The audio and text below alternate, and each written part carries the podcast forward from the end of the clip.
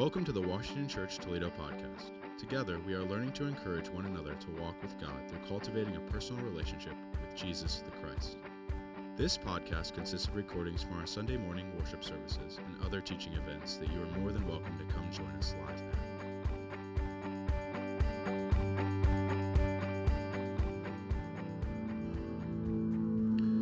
Father, we come before you and acknowledge your love for us just as we sung about, just as we offered up to you the best that we can, Lord. But you've given us so much more than we could ever imagine. And we are so grateful. Help us to have grateful hearts, to be encouraged in this place, to feel your presence, to feel your love, to come into this place with whatever we have and to lay it down at your feet and trust it over to you, Lord. Because you care about all things that are going on in our lives. You want to be active in everything that we do. And yet we hold things back from you for whatever reason. Not trusting you or ashamed of those things, whatever it may be, God, I ask that we would lay those things down this morning and trust you with them. And that we would leave here with a sense of freedom, a sense of new hope, a sense of uh, a lightened burden. Because, Jesus, you say that if we come after you, that your yoke is easy and your burden is light. And so we want to live with, with light burdens and easy yokes. I trust you with our entire lives. I pray that we do that this morning. In the name of Jesus, our Lord and Savior. Amen. Please be seated.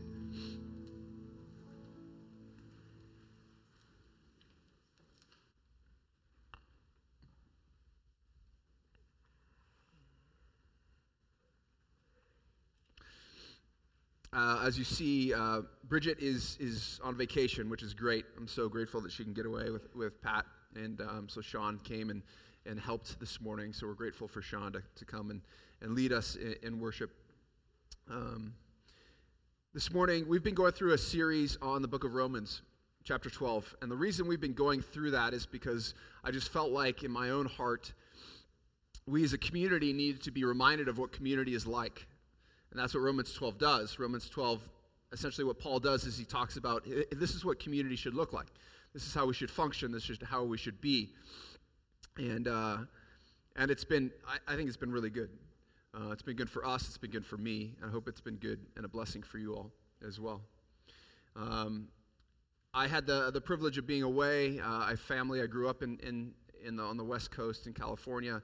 Uh, we try and get out there every year to see our, our family. My parents are there, my sisters are there, um, my wife's um, dad is there, and, and her sister uh, is there. And so we, we take that trip, and so we were, that's where I was. Um, I was here last Sunday, but, but the previous Sunday was when I was gone.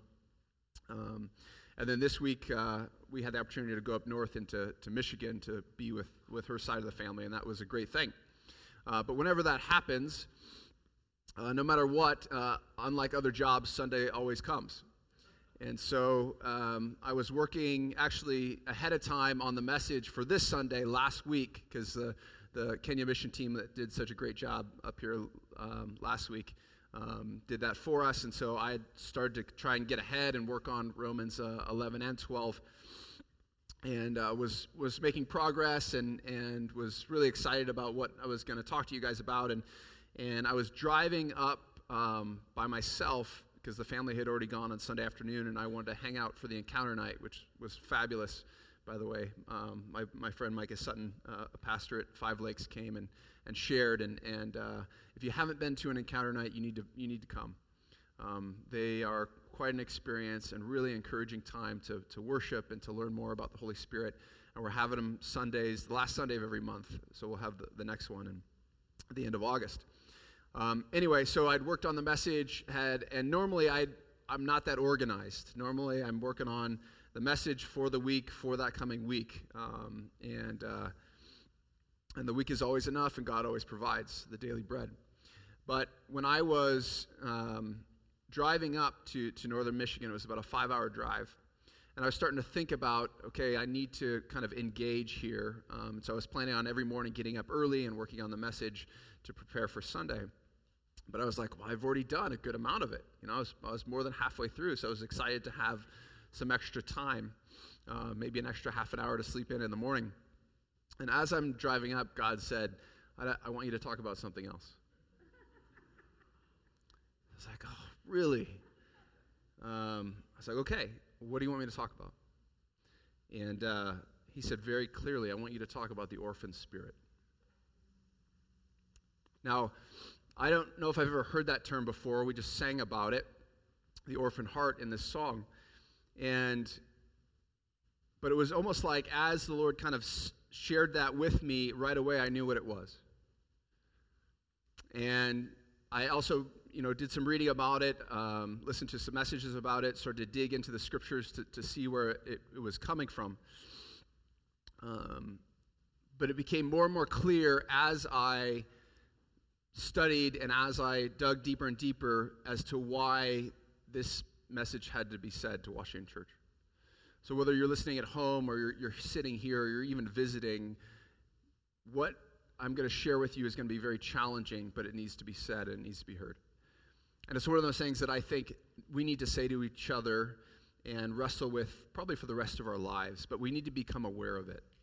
Because I want to give a name to a lot of what keeps us down and keeps us from, from living fully into what God has for us. I have walked with people for a number of years. Um, so immediately when God said, I want you to talk about the orphan spirit, right away I started to think about people I've known who've been adopted. And if you've ever had a friend who's adopted somebody, or maybe yourself has been adopted, you know that there, there is this, this pull on, on those who have been orphaned, their life uh, struggle for the rest of their life. There's challenges with feeling loved, there's a feeling of, of abandonment. Why did my parents let me go? Why, why did they surrender me at some point? Um, and I, I've known people for almost 20 years now and still struggle with this. This is a very real thing, even into adulthood. Uh, and yet, for those who grew up in, in healthy families with healthy parents, um, sometimes we can struggle to feel love, but not to the same extent. Carrying this sense of unworthiness, unworthness, um, often, when love comes, pushing it away or keeping it at bay, feeling feared of being abandoned uh, again. And so that struggle is very real. And there's an element of alienation that comes with that, and isolation that comes with that, feeling like you're alone. Even, with, even if you have a loving family that surrounds you, still feeling like you're alone. And that has worked its way into the church. That spirit, that sense when it comes to our relationship with God. If you go back to the garden with Adam and Eve in, in Genesis chapter 1 and chapter 2, um, they, had, they were in perfect unity in relationship with the Lord. They made a choice because of temptation, and they thought there was a better way, a different way, and so they took that way. In that moment, they became orphaned. They were separated, not severed, but the relationship between humanity and the divine had, had been crumpled and tainted. And also in that moment, every other human being became orphaned because of the choice that was made in the garden. And the one who tempted them, Satan, we call him, we give a name, the deceiver who comes to kill, steal, and destroy, was the first orphan that ever existed. And his desire is to make every single person feel like an orphan, feel like he does. And it happens all over the church. Happens in us, maybe even in you right now when you feel that way. And to make matters worse, in our contemporary setting, we grow up in broken houses. And so we have parents that get divorced, and we have fathers that are not around. And so that perpetuates that essence of that orphan spirit even worse because we don't have examples of healthy fathers that love us in the way that God wants to love us. And so we struggle with those things. And we struggle to understand that God loves us even greater, but we've never been loved in that way, so we don't know how to receive that love, and so we push away from that love and that relationship becomes not what it should.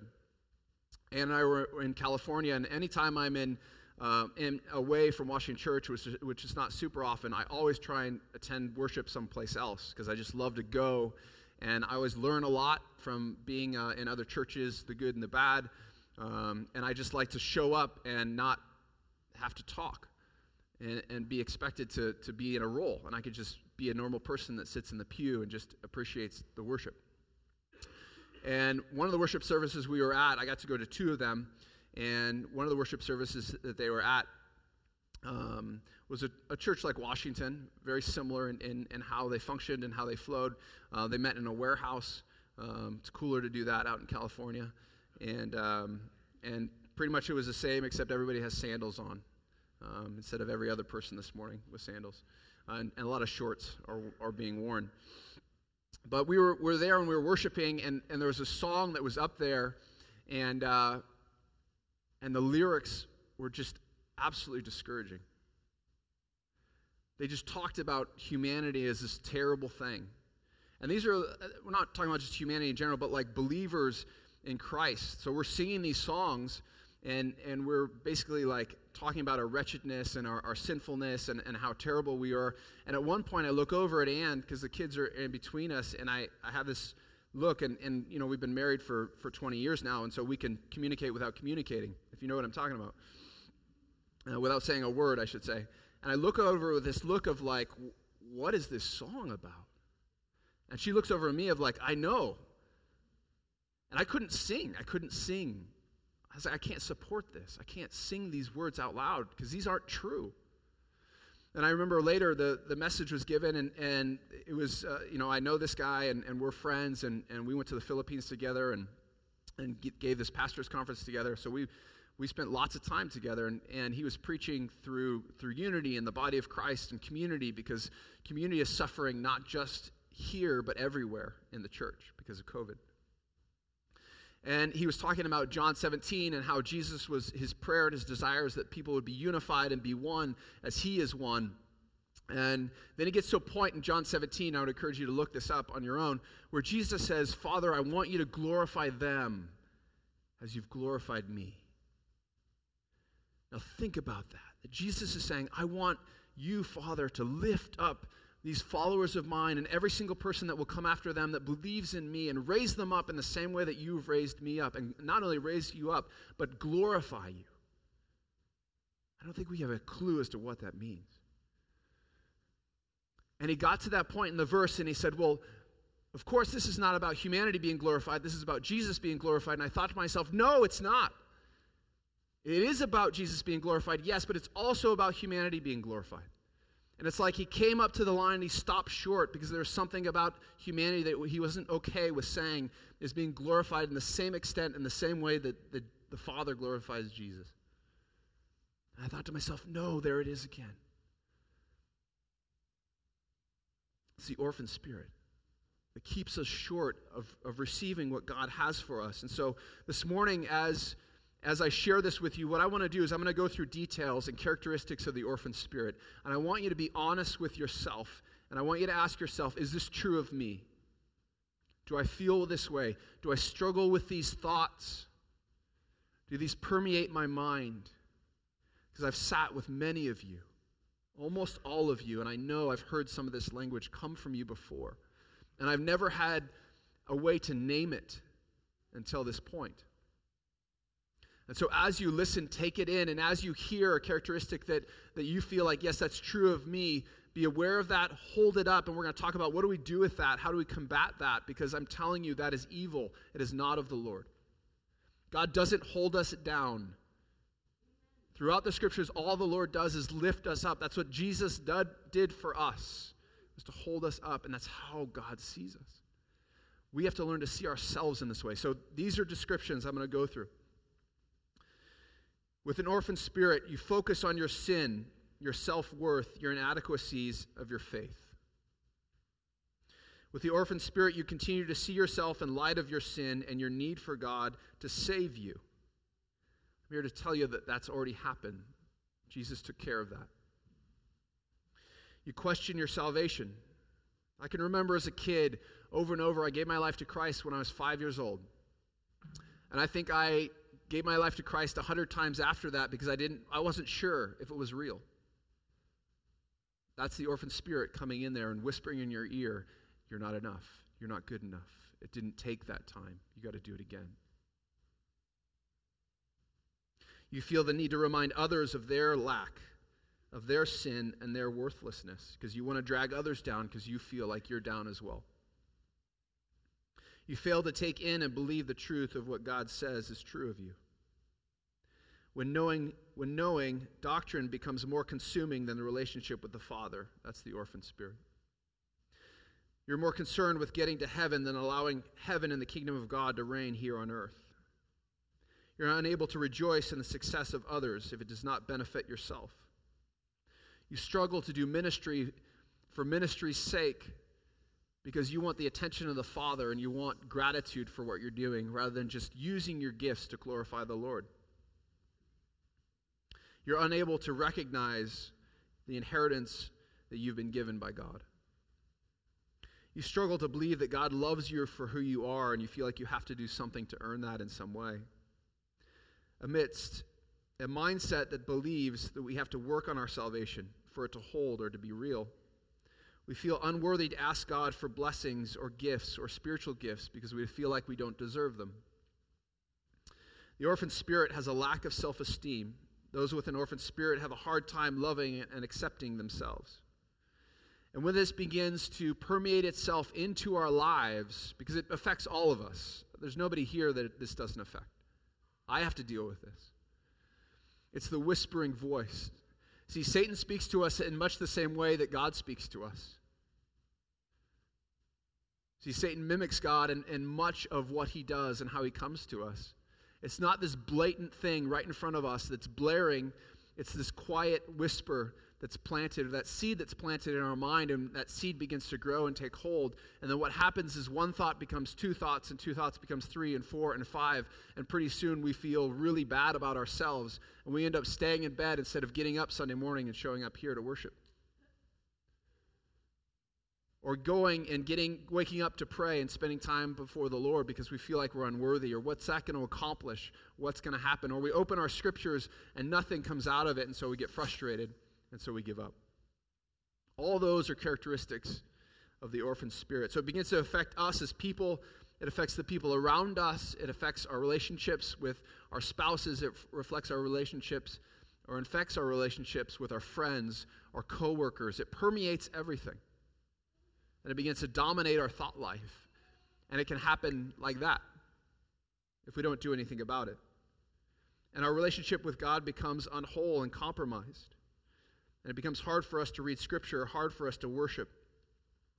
And it doesn't stay in our lives because it affects the church, because you are the church. And so when you show up here and you're wrestling with that, it, it spreads. And things and issues arise in the church there was a reaction um, that I heard about, and this is not a major thing, just a small thing, but as, as I sat with this idea of the orphan spirit, it becomes easier and easier to name. And several Sundays ago, as we're going through this series on Romans 12, uh, we, we got to the point where Paul talks about the spiritual gifts. And I thought instead of going into the spiritual gifts, which, which I'd, I'd love to do maybe in the fall, go through an entire series on the spiritual gifts, I elected instead to invite people up to share about their journey through the, those spiritual gifts. All three of those people happen to be working uh, with the gift of prophecy, which is something that's new to us at Washington Church, something that's new to me. I'm still trying to figure that out. And I was super encouraged by their willingness to get up here and to share, and I thought they did a fabulous job. But some of the feedback I got from people was Washington Church only values prophecy now. Or are the other gifts important? Or I don't even know if I have a gift, or, or I don't think I do have a gift, or just all these things started to flood because we started this conversation on prophecy. I'm here to tell you we're going to talk about all of them in great depth and detail. And that to the best of our ability, we're going to help you find yours, because that's what churches should do. But just that reaction and that mentality, that's the orphan spirit, struggling with their sense of value, sense of worth and see how quickly it can permeate through a body of believers and be destructive. That's not what God intends whatsoever. Because we all have gifts. See, the orphan spirit is a battle of the mind, is what it is. The, war, the battlefield takes place up here. And that's why Paul says we have to renew our minds in Romans 12 2. Be transformed by the renewing of your mind. So when you renew your mind, you're, you're experiencing a transformation that takes place. But we have to be aware of that. See, it's all about identity and transformation. By being sold on my unrighteousness, the enemy has disengaged me from effective service. If I'm so tied up in my insecurities, what good am I to God? If all I do is get caught up in, in my worth and my lack of worth or my, or my sinful nature, um, that was and that is true, then I feel unworthy and I can't do anything moving forward. And I make myself unavailable to God to serve in that way. Or service comes with strings attached to it. We have to begin to see ourselves as God sees us, to realize our worth as God says that we are worthy. Is not the value of something measured by what someone is willing to pay for it. You think about right now that's gone on with COVID, there, there are many things that, that have gone crazy in value. Homes is one of them. So if you, you own a home and you're going on Zillow and you're going, whoa, should I sell my house? Or cars. The value of cars have gone up. Anybody try to buy a car recently? Right? Unless you're buying a new car, if you're looking at used cars, man, the, the prices of used cars have gone way up. Uh, my son's into basketball cards. There's a basketball card that just sold for $4 million recently. No, a football card, excuse me. A piece of paper with a print of somebody on it. $4 million. Why? Why is it worth that? Because somebody's willing to pay for it, right? So, whatever somebody's willing to pay for dictates the worth of that thing. Are you tracking with me? So, then let me ask you a question what was God willing to pay for you? His Son, Himself. What does that say about your worth? More than a baseball card, or car, or house. Everything. Do we see ourselves in that light? Can you believe that God did a good enough job saving you that you're actually saved? Or is that something that you continue to have to wrestle with? I, I had to go through that as well. See, Jesus paid the ultimate price for us to make it possible to have a change in our identity. Shouldn't we begin to believe into the benefits that come with that new identity? As a new creation in Christ, 2 Corinthians 5:17 is what Paul says. See, the boldness we have is not about self-confidence. It's about the confidence in the work that Jesus did. And if we have confidence in the work that Jesus did, then we should begin to have confidence in ourselves because we begin to see our worth through Christ, not what we can do, but what he has done for us, which is priceless. See, confessing the truth that we are sinners in need of God requires no faith at all because it's the reality of what is. What requires great faith is to begin to believe what the scriptures say about us, which is true, is what God says about us which is all over the place. But I don't think we really realize what it, what it says. Romans 6:13 to consider myself dead to sin and alive in Christ. Do we see ourselves that way?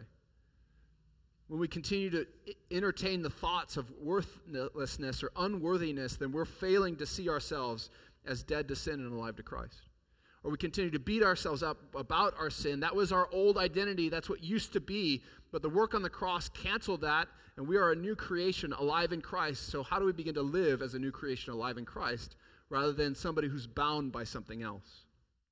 Because again, if we remain bound, even as believers, even if we're freed, we can remain bound. That's how powerful this mindset is. Why Paul says our mind needs to be renewed. See, God believes that we are worthwhile, even when we don't. Doesn't it honor Him more when we think of ourselves as free from sin because He said we are? We must rise up to the high call of God and stop saying things about ourselves that are no longer true. See, we are so much more than sinners saved by grace. That's what God says about us. See, Jesus conquered all things, the scriptures tell us power of hell, the grave, sin, the devil. Isn't it time we stop allowing those things to control us in our lives? Do you see why we need to hear this?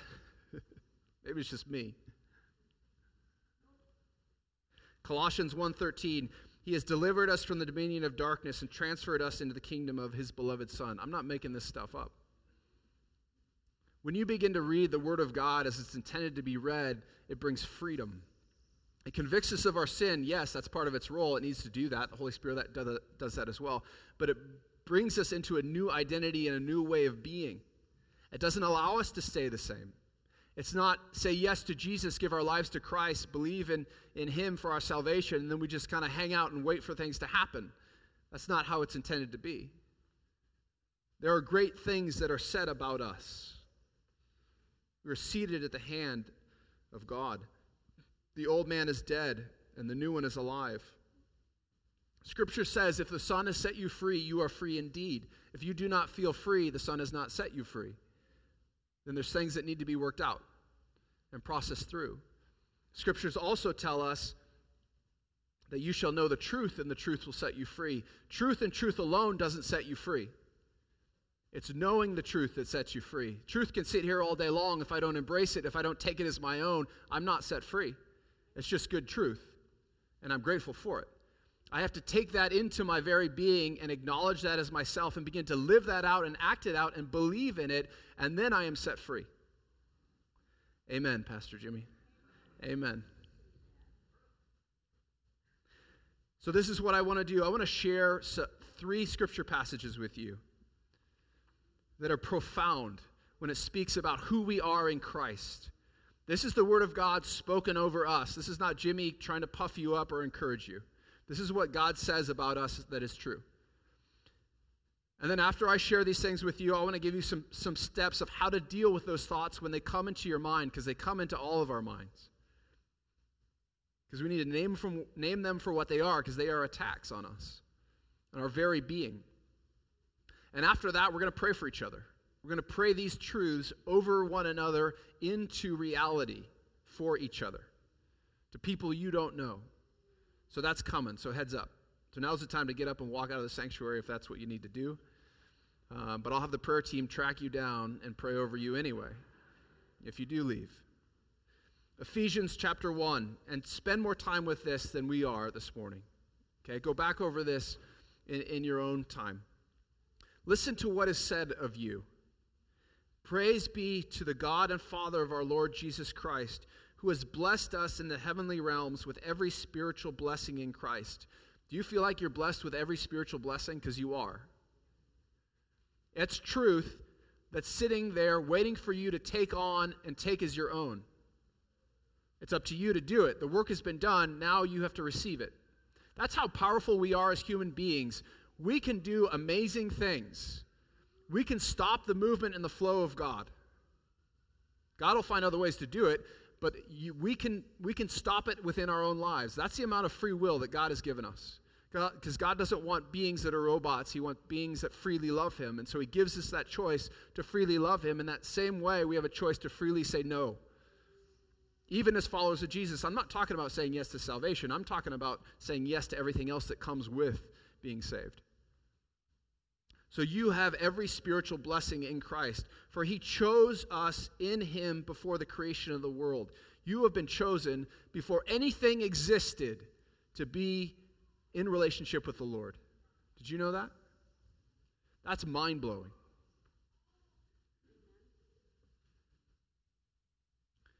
He also says to be holy and blameless in his sight. That's how God sees you. Holy and blameless don't we think it's time to see ourselves that way too? I'm not saying we don't sin, I'm not saying we don't screw up, but that is no longer our identity. It used to be, but it's not anymore. If we say that that's our identity as a sinner or unworthiness, then we're negating the work that Jesus did on the cross. We're saying it's not enough. I got to keep coming back.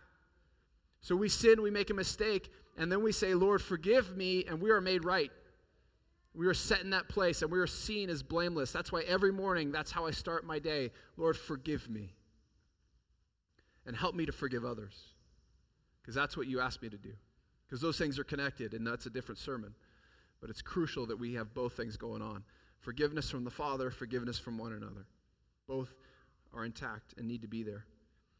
In love, he predestined us for adoption to sonship through Jesus Christ in accordance with his pleasure and will. It is God's pleasure to take us on as children, not his burden. Christ didn't go to the cross because you weren't worthwhile. Christ went to the cross because you were worthy, and you are worthy because God made you and he put his image in you. That's why you're worthy.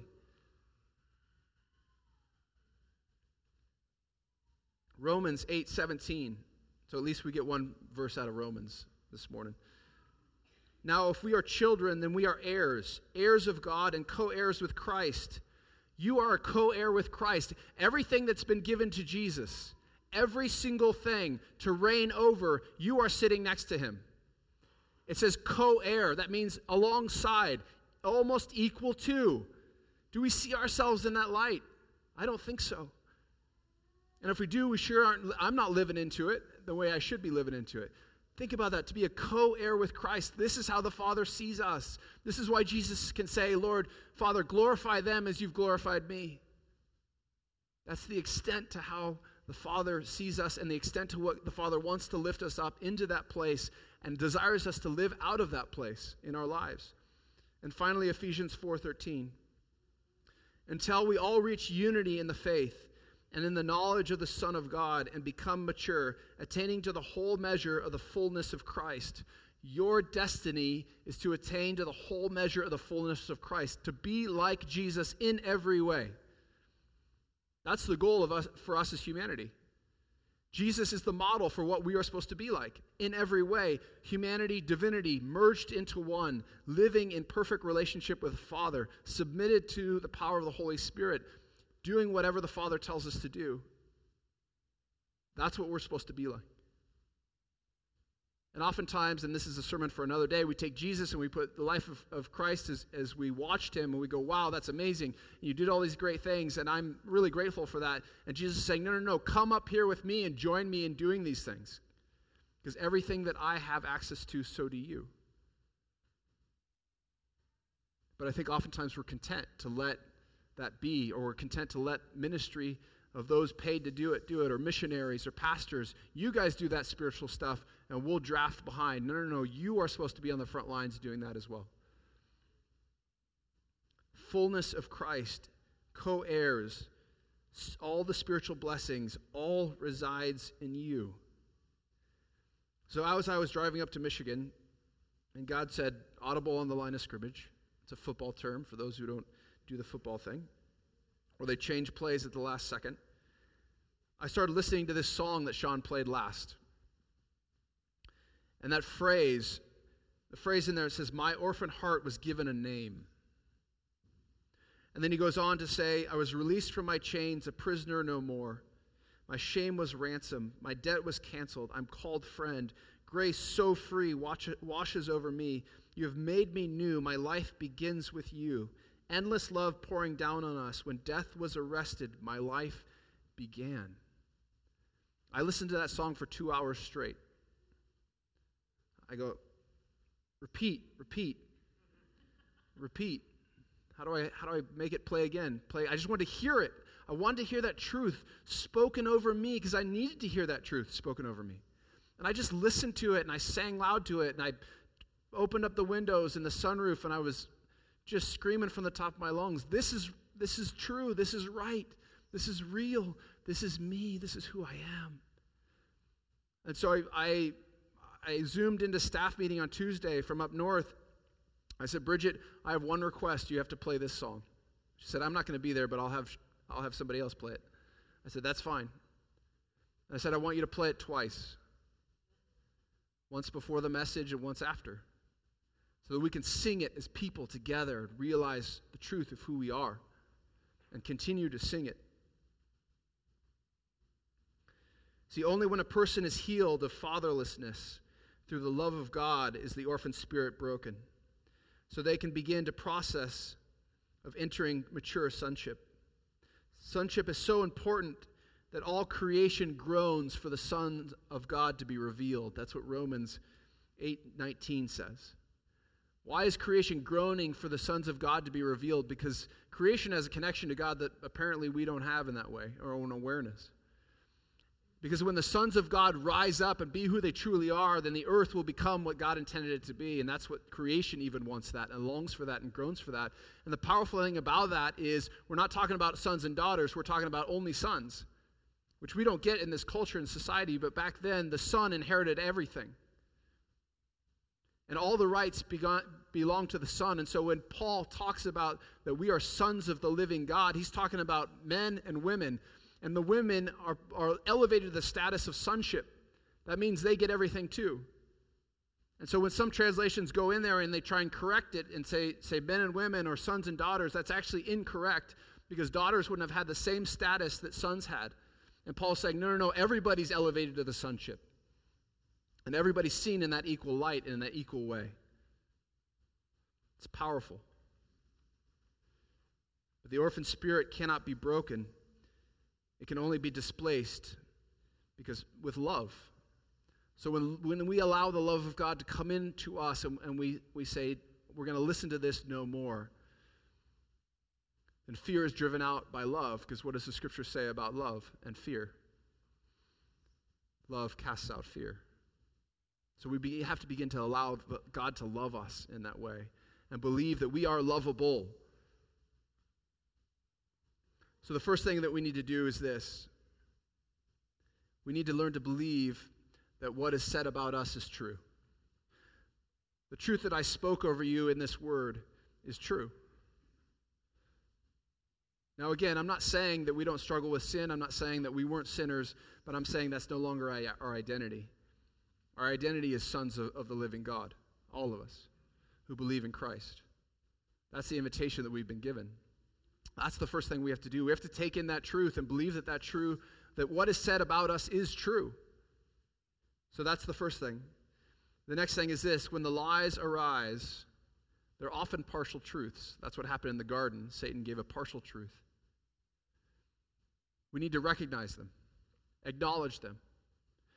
Stop entertaining them. Stop thinking that they're true. Acknowledge them. It's happening right now.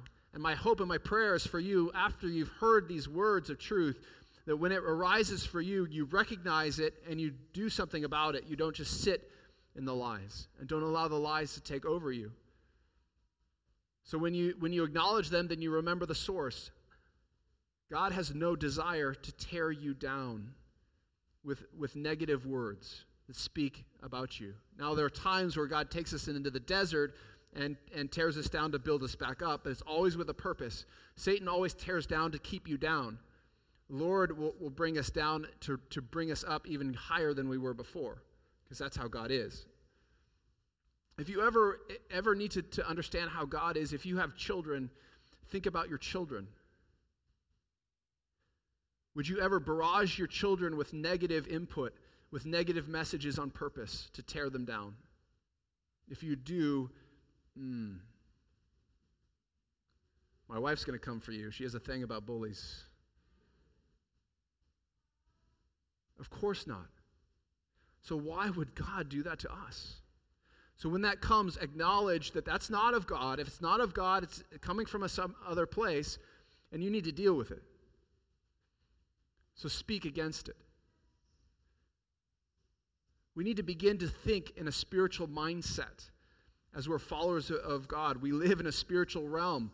The kingdom of God is at hand, brothers and sisters. We need to live as though that's true. There's all kinds of distractions keeping us from remembering that that's true, but we need to remember that that's true. And so then when that comes into play, we need to speak against those things. Next, we need to take ourselves back to the truth, always back to the truth. We need to be spending time in the Word of God. Have to, have to, have to. And it's not that this is every time I open it, it's, oh, I'm so encouraged and built up, because the Word of God should break us down. It, it acts to convict us of our sin, but it's a purifying process. It's not to tear us down for the sake of tearing us down. Again, God tear, might tear us down only to build us back up. But we have to submit ourselves to that. We have to be spending time in God's Word in order for that to happen. We need to be talking to God on a regular basis in prayer, daily. Daily, daily, daily.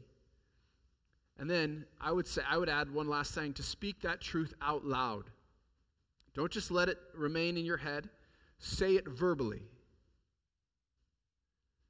If, you're, if you have your quiet time at work, go find a closet where you can speak out loud where people don't want to institute you into some asylum someplace. And if they ask if everything's okay, say, No, I'm, I'm at war right now, trying to work through some things. Will you pray for me? And see what they say. Uh, I'll just leave you to your war. Okay, thanks. I can help you with yours later on, you could say. This is a very real thing that we need to be aware of and work through. Am I talking to myself or anybody else Do you know what I'm saying? Raise your hand if you wrestle with this. Okay. We're all in this together. So, this is what we're going to do. We're going to pray for each other, pray over each other. We're going to speak truth to each other. this is where it might get a little awkward, and that's okay. Church should be a place where, where we're stretched and pushed. Um, and, and, this should be a normal thing. So, I'm going to put this up on the, the screen. These are, these are elements of all the passages that I just talked about. And these are all truths about each and every one of us who have a relationship with Jesus. You are blessed with every spiritual blessing. You are chosen and seen as blameless. You are co heir with Christ. May you attain to the whole measure of the fullness of Christ. These are desires. This is truth, but we want to see this truth not just remain as sitting right here, but we want to take it in and we want to know it for our own being and our own selves so that we begin to live out of that truth. And so that's what we're going to do. So I want to invite you to stand up. And I want you to find somebody that you didn't come with this morning or, or is not in your family. And I want you to go walk over to wherever they are. It might be really close or it might be really far. That's okay. But I'm going to I'm going to lead us through this process. First, we're going to speak these words over each other. And then, second, we're going to pray these words over each other and make them a reality. So, you all got to move around. Okay? And, and, let me add this one last thing. Um, Mike Shabilsky, would you uh, be available over there for me in the back?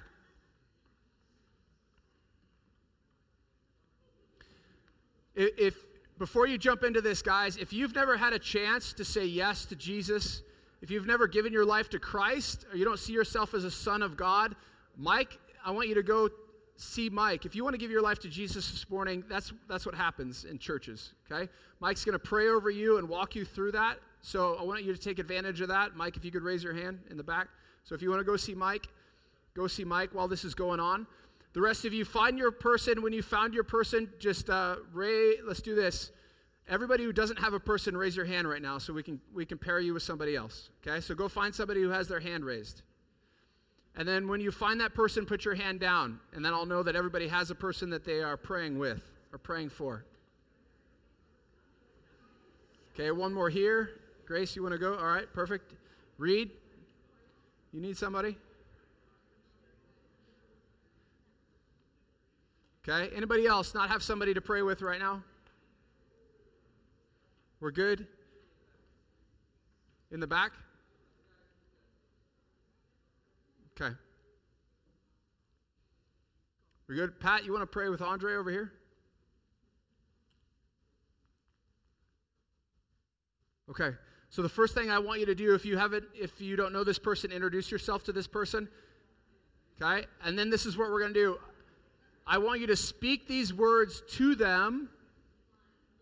Okay? One line at a time. And then I want you to shift to praying over them with these words, with this truth, and then you're going to flip places, and the other person who was prayed over is then going to speak those words and then pray over that person, okay? So that's what we're going to do. Go ahead and do that right now.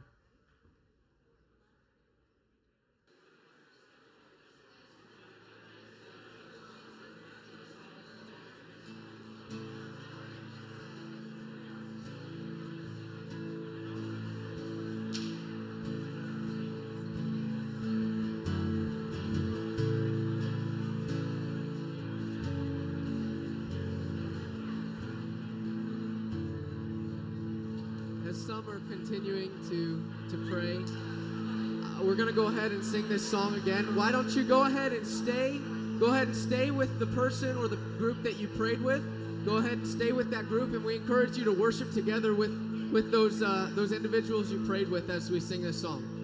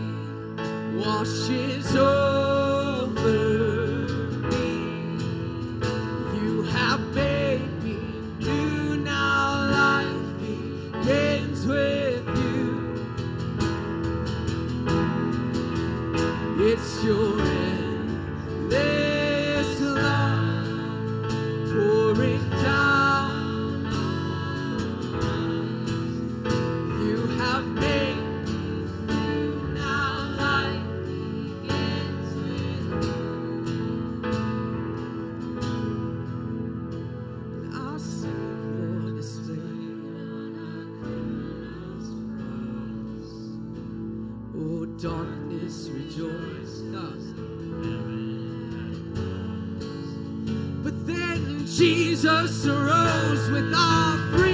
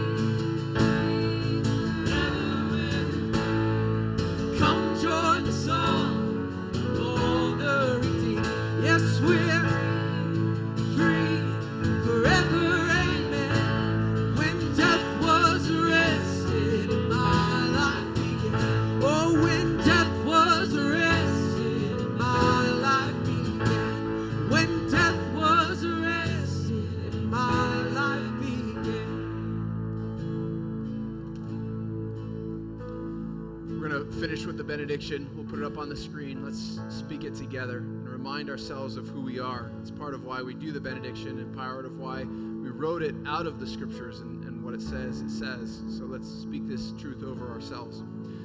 We are children of the living God, a new creation. We have been made alive in Christ. We are fully known, fully loved, and forgiven. We are the hands and feet of Jesus here on earth, and we have work to do. Go in peace. Amen. Thanks for listening. If you're looking for a way to get plugged into what we're doing, email us at office at washingtonchurch.org or go to our website, washingtonchurch.org.